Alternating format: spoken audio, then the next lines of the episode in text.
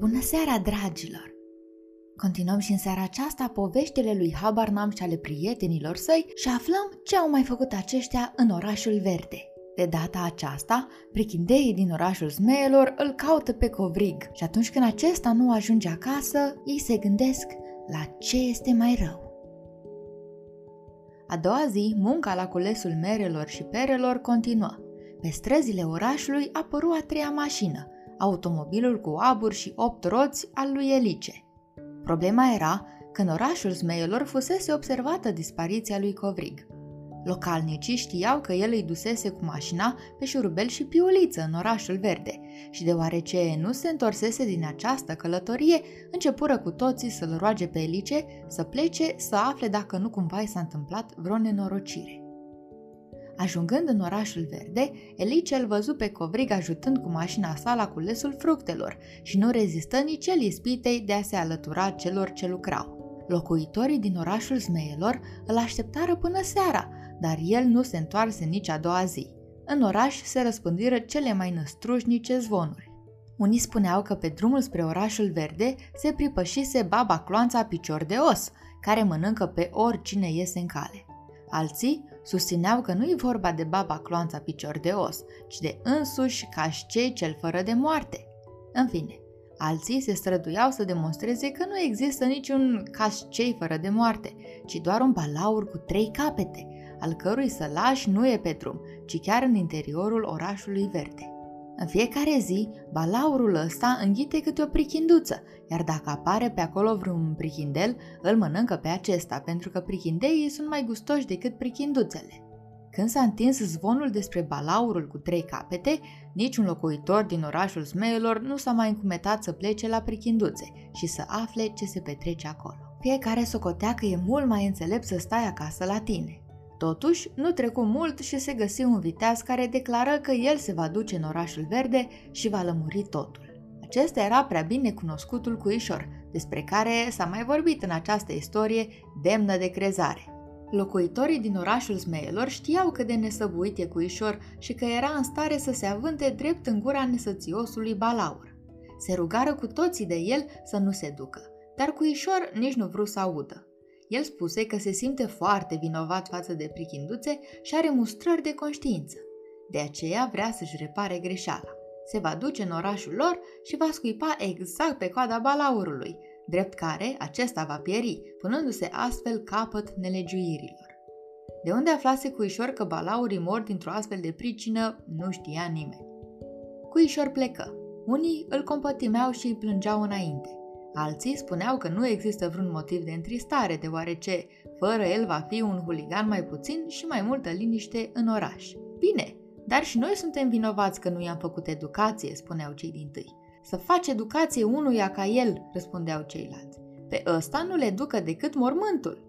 Din discuția asta se vedea clar că primii erau cei cărora cuișor nu apucase încă să le facă vreun pocinog, Ceilalți însă erau dintre cei cărora le făcuse pocinoage zdravene. După cum era și de așteptat, Cuișor nu se întoarse și atunci toată lumea din oraș dădu crezare zvonurilor despre balaur, în legătură cu care începură să povestească cele mai extraordinare născociri. Fiecare îi mai adăuga câte un cap, astfel că de unde la început avea doar trei capete, ajunsese acum la o sută. Bineînțeles, toate acestea erau scorneli. Unii, cei mai estezi dintre cititori, au ghicit și singuri de ce nu s-a întors cuișor, iar celor care încă n-au ghicit le putem destăinui noi. Cuișor n-a fost câtuși de puțin înghițit de balaur, deoarece balaurul n-a înghițit pe nimeni și de fapt nici n-a existat vreodată. Pur și simplu Cuișor s-a entuziasmat de frumusețea muncii. L-a cuprins și pe el dorința de a se sui în copac și de a lucra cu fierăstrăul, căci așa ceva e deosebit de interesant și pe deasupra și periculos. Cine oare dintre prichindei ar da înapoi în fața unui pericol? În acest timp, numai acoarelă stătea acasă și picta portrete.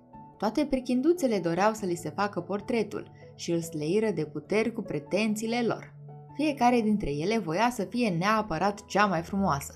În zadar le demonstra acoarelă că oricare persoană este frumoasă în felul său și că ochii mici au farmecul lor. Nu, toate prichinduțele pretindeau să aibă neapărat ochi mari, gene lungi, sprâncene arcuite, gură mică. În cele din urmă, Aquarelă încetă să mai explice. Picta așa cum îi se pretindea. Ba chiar îi convenea mai mult, deoarece nu stârnea discuții inutile și pe deasupra observă că poate aplica o raționalizare în problema portretelor. Deoarece toate pretindeau același lucru, Aquarelă hotărâ să-și confecționeze un așa zis traforaj. Luă o bucată de carton gros și decupă din ea o pereche de ochi mari, niște sprâncene lungi, arcuite perfect, un năsuc drept, foarte delicat, două buze micuțe, o bărbie scurtă cu gropiță, iar în părți urechiușele mici, ordonate. Deasupra lor tăie o pieptănătură înfoiată, iar de desubt un gât delicat și două mânuțe cu degețele lungi.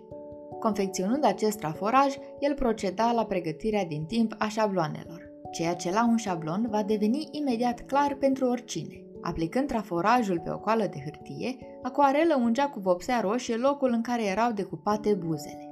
Astfel, pe hârtie apărea îndată desenul acestora. După aceea, el dădea cu vopsea de culoarea pielii nasul, urechile și mâinile. Apoi vopsea părul mai închis sau mai deschis, ochii căprui sau albaștri. În felul acesta se obțineau șabloanele. Acoarelă își făcu o serie întreagă de asemenea șabloane.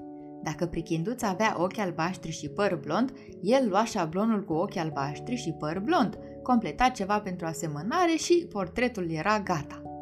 Dacă prichinduț avea părul și ochii de culoare închisă, Aquarel avea un șablon și pentru această situație. El desenă o mulțime de asemenea portrete șablon. Această perfecționare îi spori foarte mult viteza de lucru. În plus, se siză faptul că, după un traforaj confecționat de mâna experimentată a maestrului, oricare dintre prichindei putea pregăti șabloane și l-a trase pe probabil în această acțiune. Probabil vopsea cu succes după traforaj, cu culori potrivite șablonul, iar șabloanele lui nu erau cu nimic mai prejos decât acelea pregătite de însuși acoarelă.